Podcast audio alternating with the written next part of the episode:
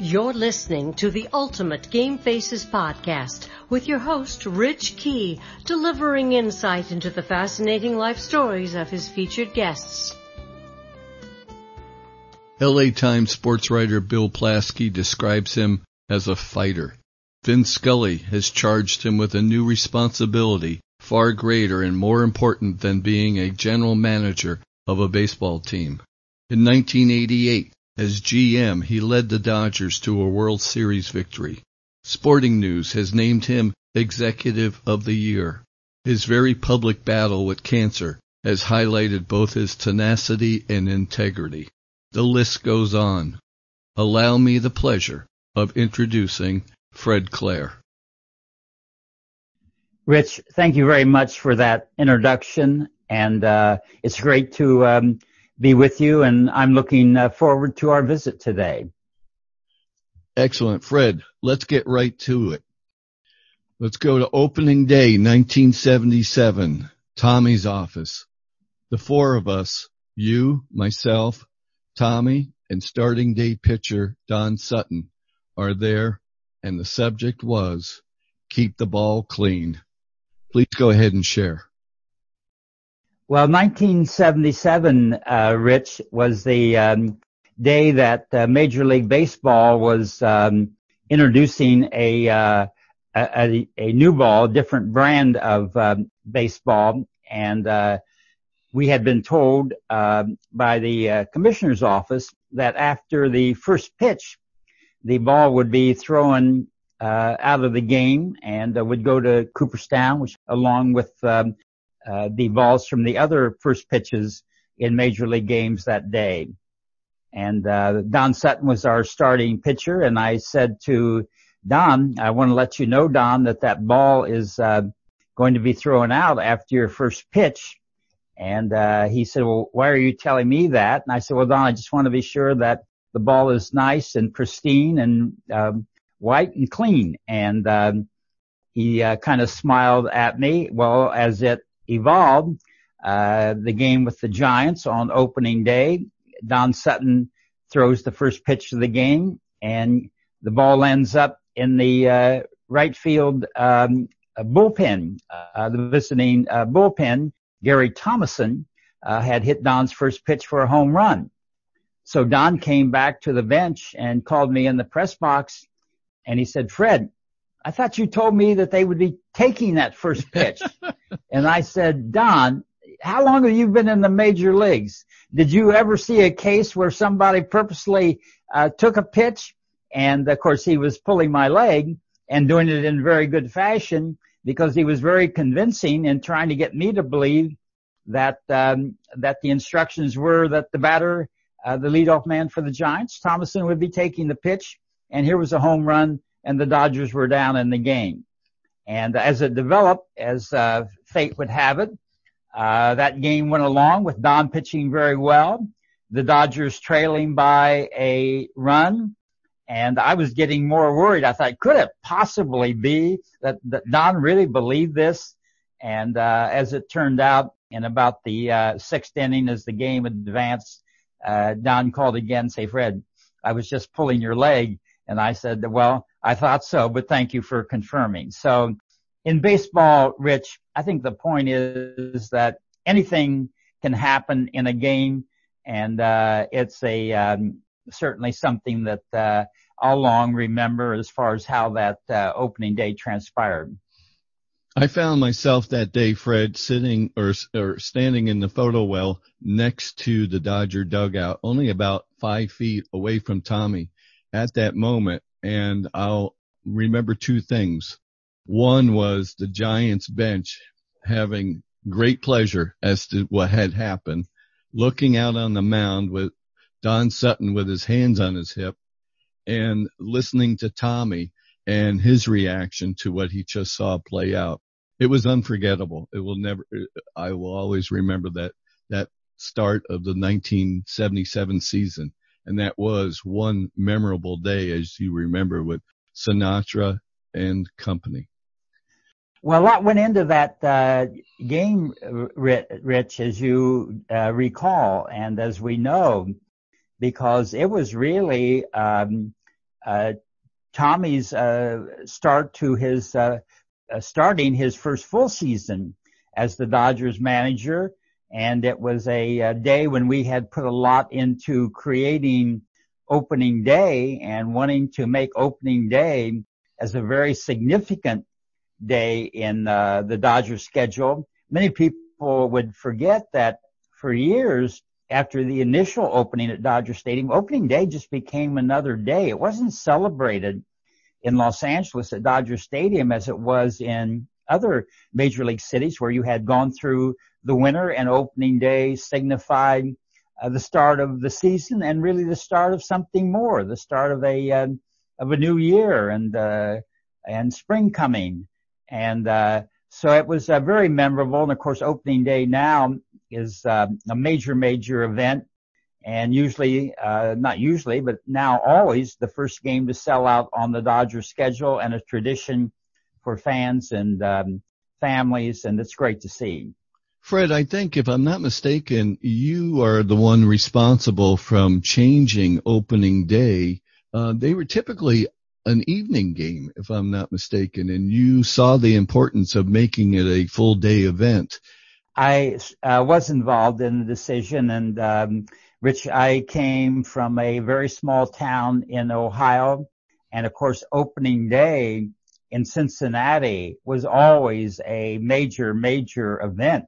In fact, if my memory serves me correctly, there there was a time in baseball that the um, Cincinnati had the honor of, of, of being uh, the very first uh, opening game on the schedule.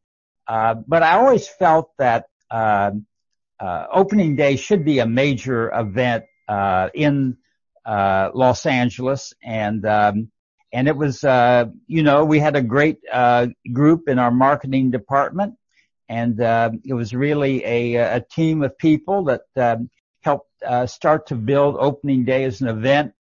Uh, Mark Langill of the Dodgers um, has done a very good job uh, in recording that as far as uh, Dodger history with several articles. But um, it's uh, it's now uh, great to see what opening day means, and certainly for this year, a very different season to say the least.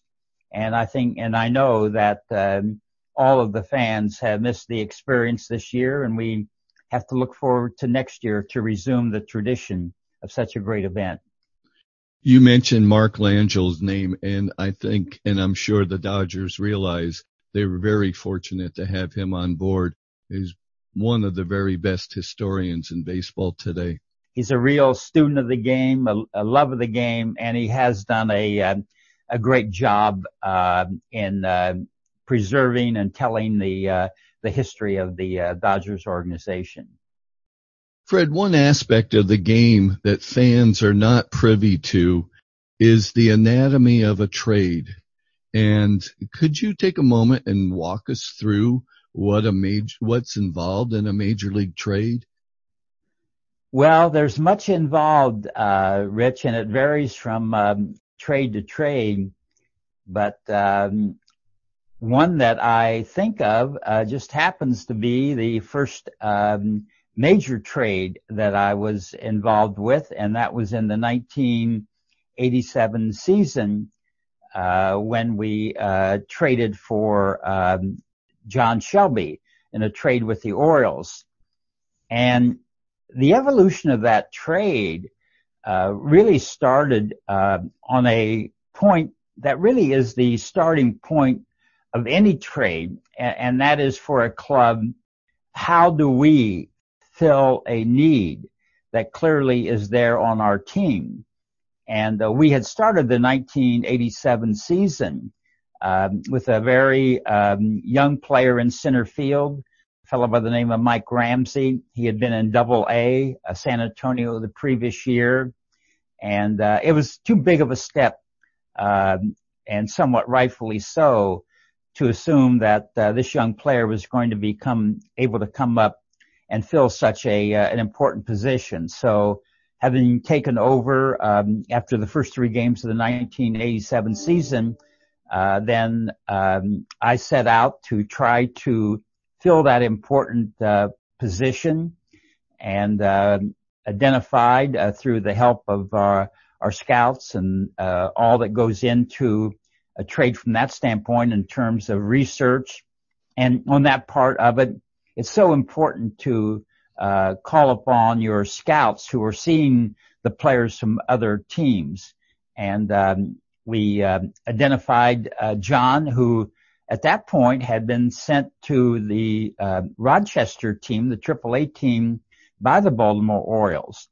So John's playing in Rochester, um, and uh, we have um, a need uh, for a center fielder, and we think that John is um, going to be our our guy to fill that position. I sent Mel Didier uh, into uh, Rochester to keep an eye on John and to watch him, so we had the most updated reports that we could have. So uh, Mel was there. Uh, very cold days in Rochester, New York. Uh, keeping a close eye on John, calling me, tell me that he liked everything that he was seeing about John. John was there uh, on cold days, uh, one of the first guys out for batting practice, working hard, wanting to get back to the major leagues. And so um, I, Hank Peters was the Orioles general manager and we had uh, a number of discussions and uh, came to an agreement that uh, the trade would be made, that we would send uh, Tom Niedenfuer, a relief pitcher, to the Orioles for uh, John and a um, left-handed pinch hitter that the Orioles had. His name is was uh, is Dwyer. I think it's Jim Dwyer. And you know, Rich, it's strange because as as the season and the games progressed, Dwyer had uh, had several at bats, key at bats, where he had won uh, games for the Orioles with hits. And even though uh, Hank and I had an understanding, um, he called me and said, "Fred," he said, uh, I, "I just can't uh, give up this uh, this left-handed hitter." He said he's won a couple of games for us. He said he said I, I just can't do it. And I said, okay. Uh, of course, our focus was on the center field position. So um, I tried to and did work with Hank's uh, wishes and uh, decided, he gave me names of other players and we decided on a left-handed pitcher by the name of Brad Havens. So here's the thing that the fans certainly have no awareness. They have no ability to have an awareness on something like this. So we're in Atlanta and the trade is to be announced the next day the Dodgers are going to go from Atlanta into New York. And I went to Tommy and I said, Tommy, whatever you do in this game, uh, try your best to not use Tom Niedenfuer because um, uh, he's going to be involved in a trade that I think will give us a, uh, a very good, reliable, an important center fielder. And uh, Tommy understood. Uh, well, uh, fate had its hand in that game. Uh, Tommy uh, didn't use Niedenfuer, but now the game goes into extra innings. And it goes on and it goes on and it goes on. And I don't remember what the inning was, but finally Tommy had no other choice. He had to bring in Tom Niedenfuer, the pitcher that we didn't want to use. Well, on uh, one of Niedenfuer's first pitches in the game, a line drive is hit back to the mound and it looks like it hits Niedenfuer's foot and it goes uh, uh, straight up into the air. And I thought, oh my gosh, he, he's hit Tom. He's probably broken his foot. As it turns out, Rich, rather incredibly, the ball had hit the mound right at the rubber and shot right up into the air. And uh, fortunately, uh, Tom uh, Tom Niedenfuer was okay, but I can remember Tommy walking off the um, field and looking at me in the stands. Hardly anybody in the stands in Atlanta at this point in time, kind of shaking his hands and saying, "Fred, how how was no I choice. to know?" And uh, of course, uh, Niedenfuer wasn't injured, and um, the trade was made. Uh, uh, the next day, and John um, in Rochester uh, came directly to uh, Shea Stadium after my call to him, and became the center fielder for the remainder of the '87 season, and a key key factor in our World Championship of 1988. Fred, if you don't mind, one of my favorite baseball stories happens to be the John Shelby story of when he was informed of the trade. Do you mind sharing that with everybody? I would be happy to, Rich, because it certainly was a uh, a memorable call uh, to someone who's become um, uh, a dear friend. Uh, so now we're in um, New York, um, and uh, the trade's been completed with uh, Hank Peters and the Orioles. we're going to receive John Shelby and Brad Havens, and Tom Niedenfuer is going to the Orioles. So I called uh, John and I said, John, uh, this is Fred Claire of the Dodgers.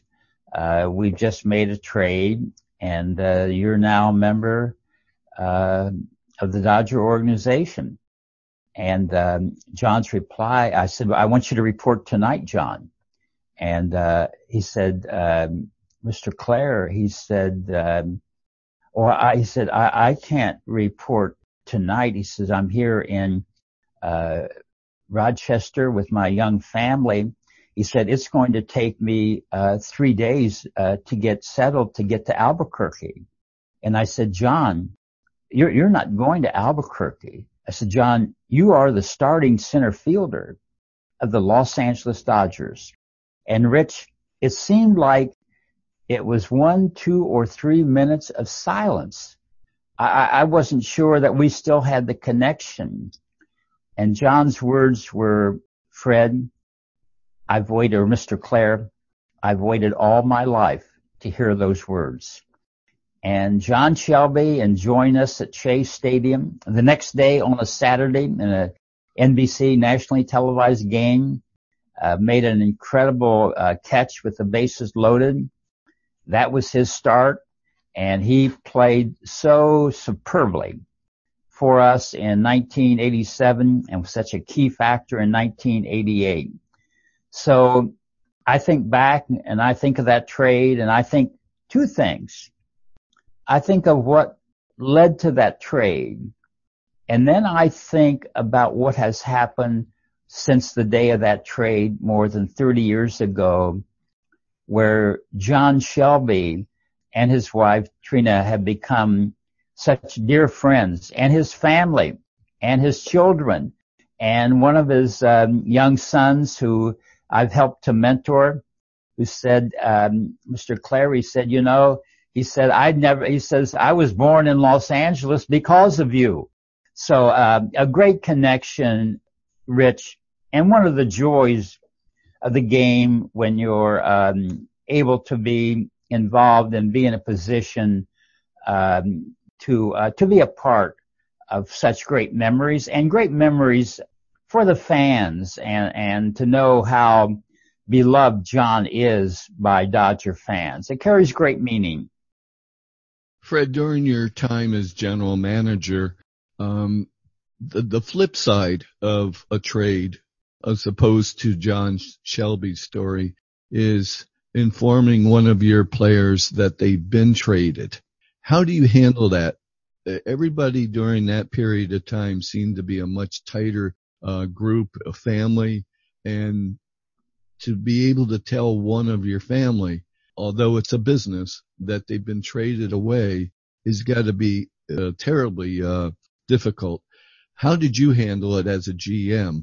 Uh, say after a game? Did you put that on Tommy or did you handle it? How, how did, walk, please walk us through that.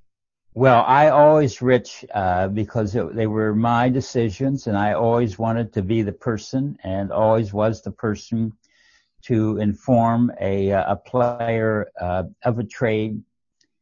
And I think by the nature of the game, Rich, to go inside the game a little bit more, uh, it can be handled in only one way. There was only one way for me to handle it, and there was only one way for the player to handle it, and that is in a totally professional fashion. Realizing that there are emotions, emotions by the team, emotions by the player, of course. But um, uh, I, I, always found that uh, to be very professional about it, to be very uh, honest about it. And the players understood that because they, they realized that trades are part of the game. And that doesn't eliminate the emotion. I can remember how emotional uh, Pedro Guerrero was in 1988 when we traded him to St. Louis for John Tudor. Pedro had grown up uh, as a Dodger. That was his organization. Los Angeles had become his home. So that was very difficult, and um, and Pedro um, uh, was emotional and uh, and even tearful uh, in learning that he was no longer a Dodger. But um, but he accepted it, and he not only accepted it, but he went on to St. Louis and had some very very productive productive years for the Cardinals. And there are many times, Rich, in a trade that isn't always the uh, the saddest news for a player. In some cases, a player realizes that he's going to get an opportunity to play more uh, on a team uh, other than uh, his position on the Dodgers and who might be ahead of him uh, in the lineup or in the starting lineup. So um, I think the important part again in uh, handling things in a professional manner that again, because it's a point certainly in my life of being more reflective, of thinking back about how the friendships have continued even after the trade or even more um, uh, important in terms of emotion, Rich, is the release of a player. Um, you know, I that's never easy to tell a player that he's uh, released, and um, and I've had to give those words to um, uh, to some very great uh, and famous players from um, Fernando to uh, Jerry Reuss and others. Uh, Rick Dempsey, uh, who's a dear great friend today, and um, but what the the thing that I always try to emphasize in any release is this, and I can remember in the case of Rick, I said, Rick, uh, look, we've got a decision to make, and um, we are giving you your release, but don't let me, don't let this organization, don't let anybody tell you that you can't continue to play. We've made a decision. It doesn't mean it's the right decision. And it doesn't mean that it's the end of your career because I always felt that for a player, and I was always drawn to the most competitive players. And there was a player from uh, years ago with the St. Louis Cardinals, and my brother was a great Cardinal fan, Enos Country Slaughter. And he said, and the quote always stayed with me, even though I heard it as a very young guy, they're going to have to tear this uniform off of me to get me out of it. And that's the, um, that's the passion that I always wanted to see. Don't let somebody tell you you can't succeed. Don't let somebody tell you that you can't continue to play.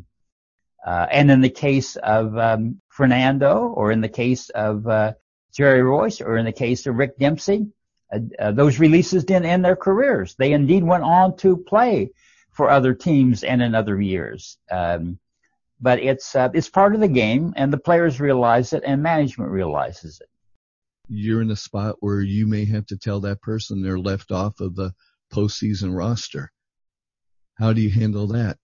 Yeah, Rich, that's a very difficult uh, part uh, because you know the one thing you have to uh, realize is that that player, and you're cutting down to your postseason roster.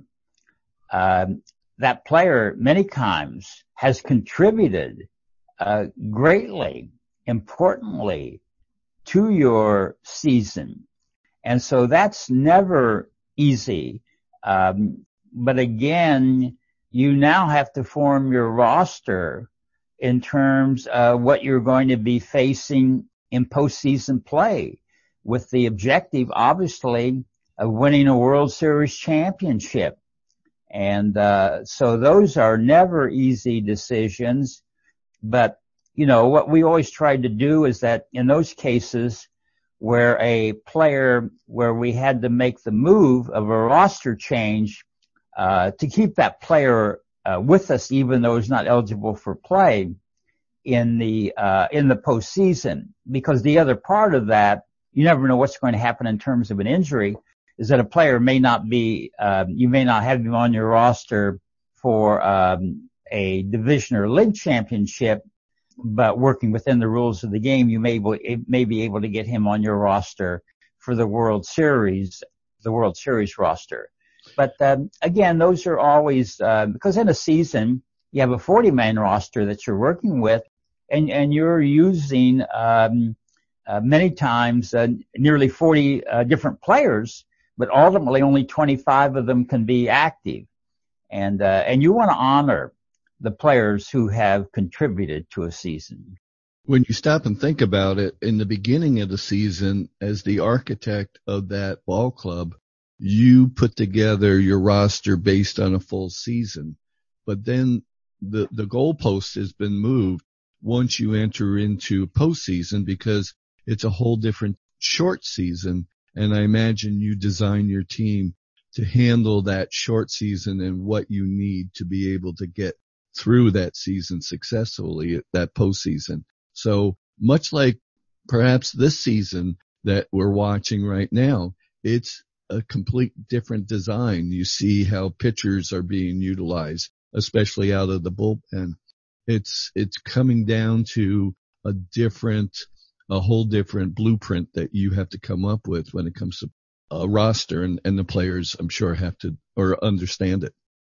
Fred, well, it's me... never, yes, never been more challenging, Rich, than it is for the, uh, base, the general manager and the baseball operations people of today.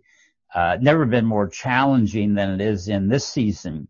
In every season, in a, in a normal long season, 162 games, you always face injuries, performance, uh, not being what you want to see, calling up players, sending down players, but this season is the most uh, challenging uh, in our history uh, because of the um, virus, and and you see um, some teams and the Marlins certainly being so hard hit, and so there have to be a lot of uh, adjustments. So that's why I um, tip my hat really to the um, uh, the players of today and all the challenges they're they're facing, not only the normal challenges of, of the season and the competition, uh, but the other challenges that uh, all of us are uh, in this country and indeed in this world are facing. So uh,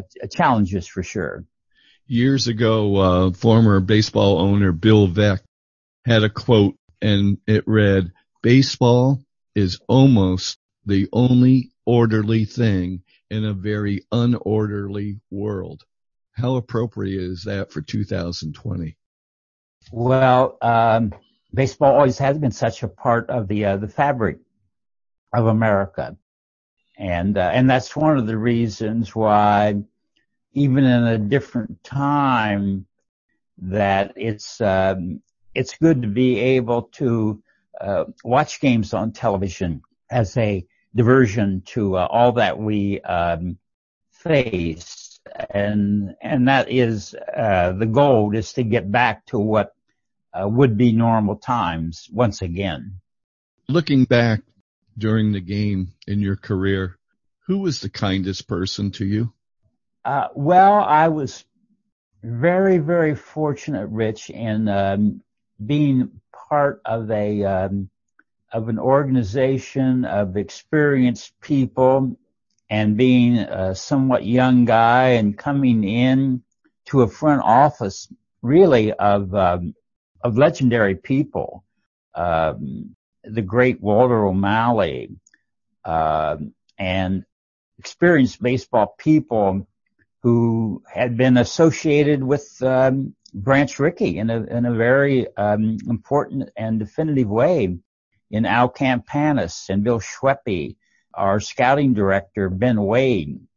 And to see uh, such accomplished people and how they uh, cared for the game and how they cared for people who were part of the organization um, was very, very um, impressive to me.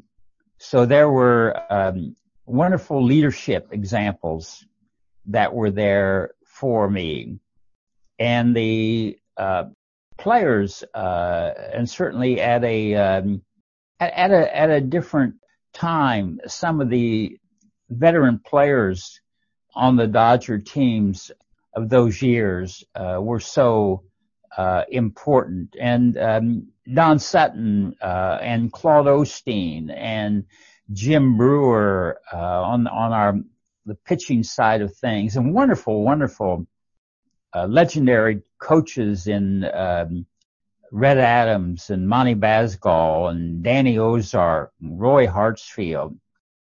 So it was a um, there there was a sense of uh, professionalism and dedication in the Dodger organization and all of the wonderful scouts that you just knew or I knew early on what an honor and a blessing that I had uh, to be around these people. And um, many of them rich were uh, people that uh, I knew when I was uh, a student uh, and following baseball, and and a number of them who had played in the Pacific Coast League, uh, where my family moved to California, and I was following the Pacific Coast League, and to know them, uh, to really be a fan of their performance, and then become a friend, close friends with people like Monty Basgall and Red Adams and George Genovese and uh, so many other wonderful people. So it was really fortunate, Rich. Uh, Fred, where can listeners connect with you online? Well, I'm I'm uh, always happy uh, to um, engage and be of whatever help that I can be to um, uh, the Dodger fans and others who've been so uh, supportive. And uh, so online, I can be found on LinkedIn and also on Twitter I enjoy uh, being able to uh, connect with friends and with fans of the uh, Dodgers, and um, and certainly it's uh, kind of our uh, world of uh, today to be able to connect online. Three and two to Tony Phillips. Lansford down the line from third with two out. Steinbach on deck. 5-2 Dodgers in the ninth. They've done it. Like the 1969 Mets, it's the impossible dream revisited. Take us back to that moment. Where were you?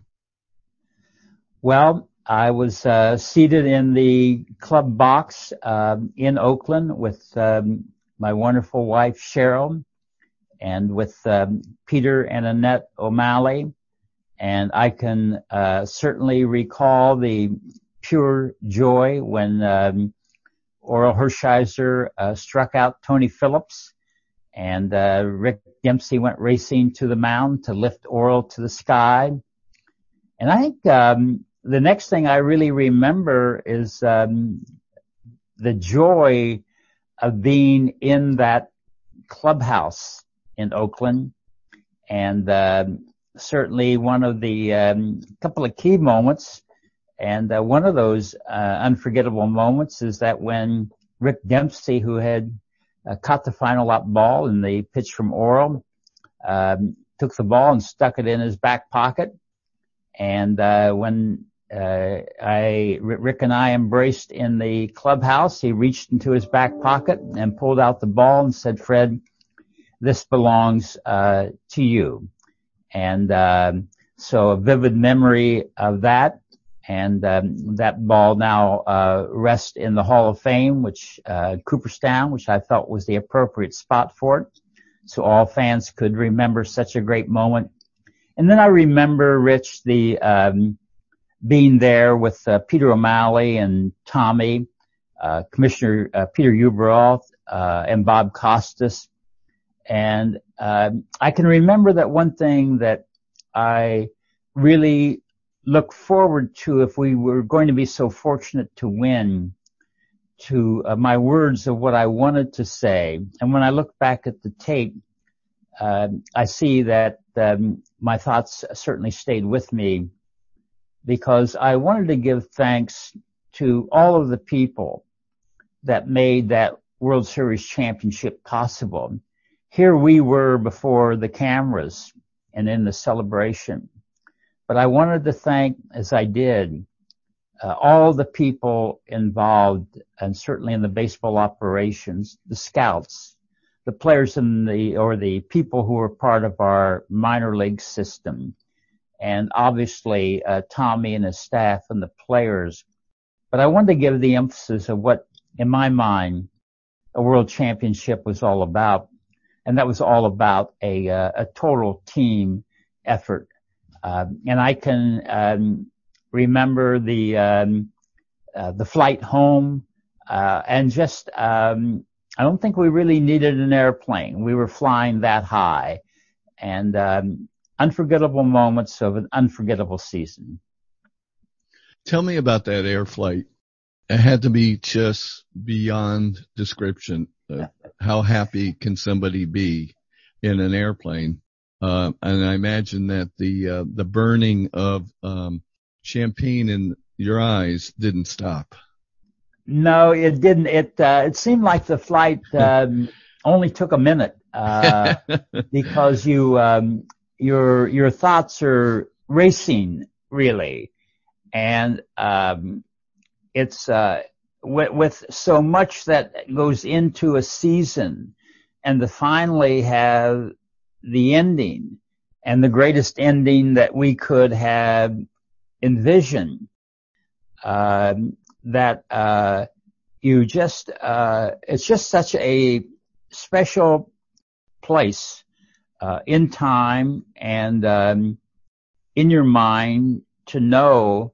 But I think the other thing uh, was the realization of uh, how quickly uh, that time passes.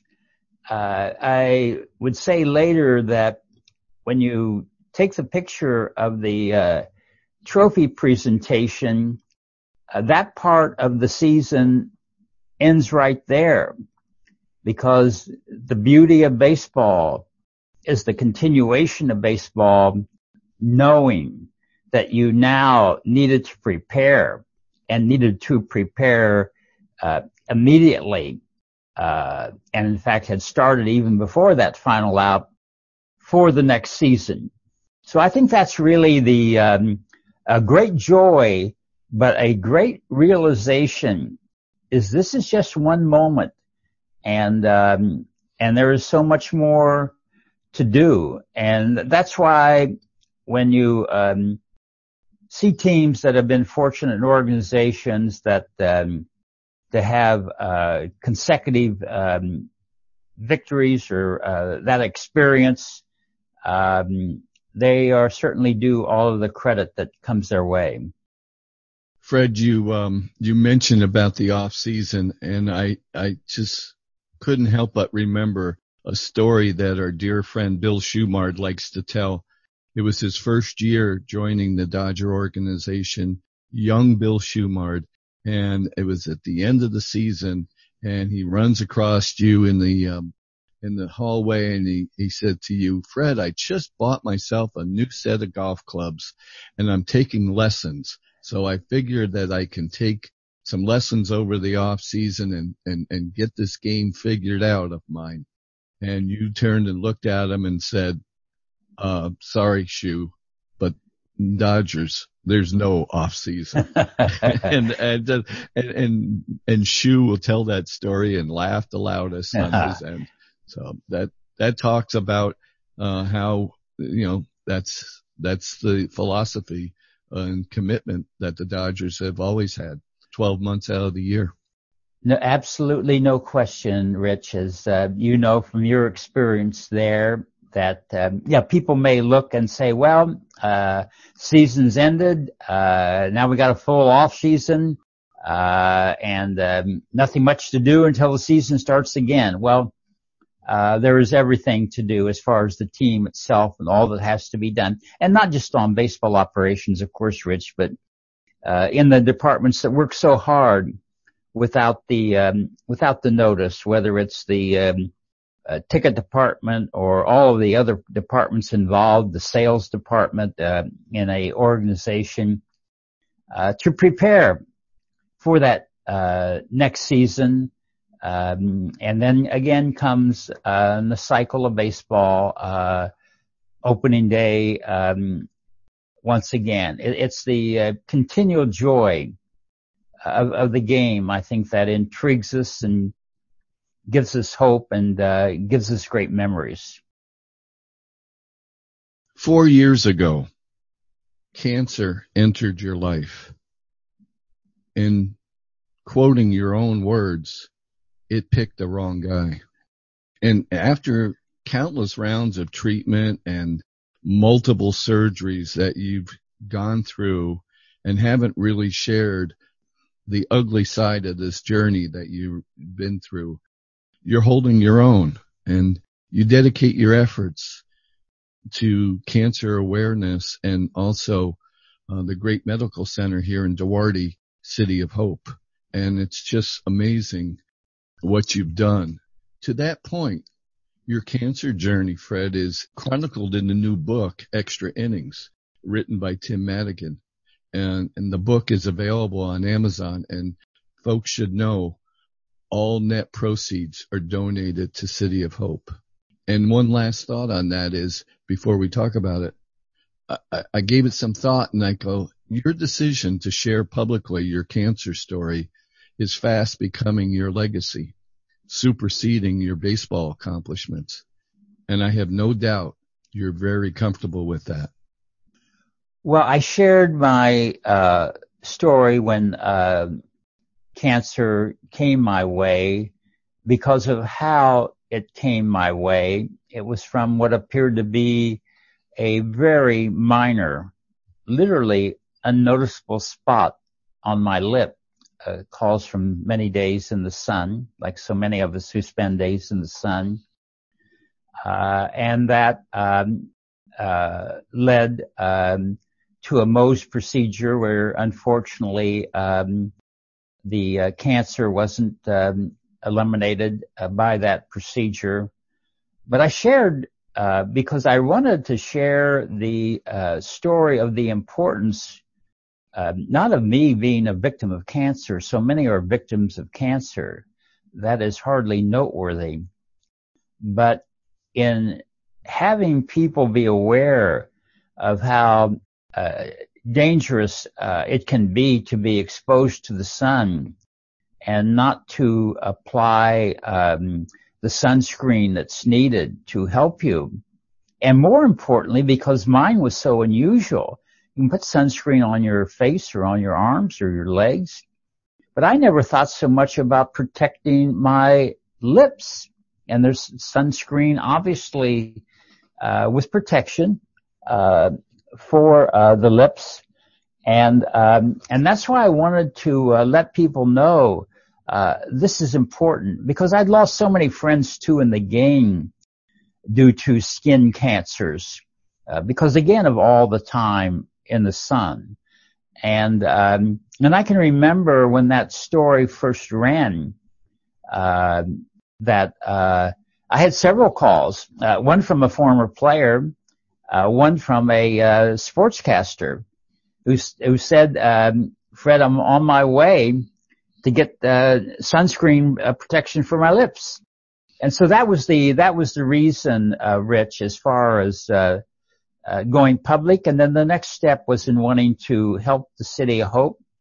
And we were very fortunate, uh, as you know, to um, have two celebrity uh, golf tournaments with wonderful support from so many people and organizations where we uh, raised money for cancer uh, research for City of Hope. And um, and then, as you mentioned, um, in this past year, uh, or now in just um, a month or so ago, uh, the release of the book Extra Innings, where the author Tim Madigan uh, chronicles uh, not just my story by any means, but really tells the story so meaningfully of the City of Hope Medical Center and all of the great doctors and all the great people at City of Hope. And um, I've been so pleased with the um, reviews on Amazon because the readers, and it's all there for one to see, come away with the statement of, um, wow, what a great place City of Hope must be. And that's really the um, rewarding part uh, while acknowledging the work of the author Tim Madigan, uh, who they describe as weaving the story of a battle against cancer, the city of hope, and a baseball story or stories. Fred, you have a wonderful habit that should be contagious to everybody else. But I've noticed over the last few years in your daily, daily routine, if you have a quiet moment, you pick up your phone and you call an old friend. Why? Well, I'm, I'm fortunate to have a lot of old friends. so uh, I, uh, I never want them to uh, get too far, um, removed and, um, because, um, you realize that, um, nothing is, um, is permanent. And so it's very important to, um, stay in touch with people who have been meaningful to you in your lifetime and to, um, as part of that, not simply, um, sitting by or sitting back in a chair. And this morning, uh, when I heard uh, President Clinton uh, speak of uh, John Lewis, and he ended with the message that the great John Lewis uh, kept saying to all around him, keep moving, keep moving, keep moving forward for all of the right reasons. And um, I thought it was very profound the way that uh, President Clinton used John Lewis's words, and I think that's really a message um, for all of us, and to uh, always keep in mind the people who have been uh, helpful to us in our lives, and to be uh, able to express gratitude uh, to those people, because nothing um, is certain and you don't know when you're going to get that uh, another chance. And so um, I appreciate you mentioning that, Rich, because um, I try to make that a uh, a part of my uh, daily routine, and certainly um, enjoy the uh, uh, the friendships and the history. I'm going to close out on this point, which is probably the most important point of all to you and your family and that is throughout the past four years, Fred, you've been blessed to have an amazing support system from your children to your most loyal advocate, your wife, Cheryl. Please take a moment and you're on your own here, Fred, but share what it has meant for you to have Cheryl by your side throughout this challenge. Well, my wonderful wife Cheryl has uh, been there um, every step of the way. And um, every time uh, I was walked into one of uh, 33 radiations to my face, she was there. Uh, to every doctor's appointment over four years at City Hope. And I think that um, you realize, and uh, this is noted in some of the reviews, that uh, when you think about cancer patients or, or any patients that what is so important to them are the caregivers uh, and how much that means. And so I'm um, feel so blessed uh, to um, have the wonderful support of, um, of Cheryl and my children, Jeff, Jennifer, and Kim, uh, and so many uh, friends. But I think that um, we uh, we really need to um, pay as much tribute as we can to those who are there in uh, supportive roles, and um, certainly uh, Cheryl has um, just been incredible in um, the care that um, she has shown uh, through this journey. Fred, I've had the pleasure of having dinner with you and Cheryl on occasion. If the restaurant has a piano player, that gentleman is going to have a request. Go ahead. What is it? Rich, uh, nice of you to remember that uh, because with Cheryl there, it is always the request of, you are the wind beneath my wings. Fred, it's been an honor to sit down with my friend and ongoing mentor. I thank you. Fred can easily be found on LinkedIn and Twitter. Extra Innings by Tim Madigan is on Amazon and please remember all net proceeds go to City of Hope. Thank you for joining us everyone. See you next time.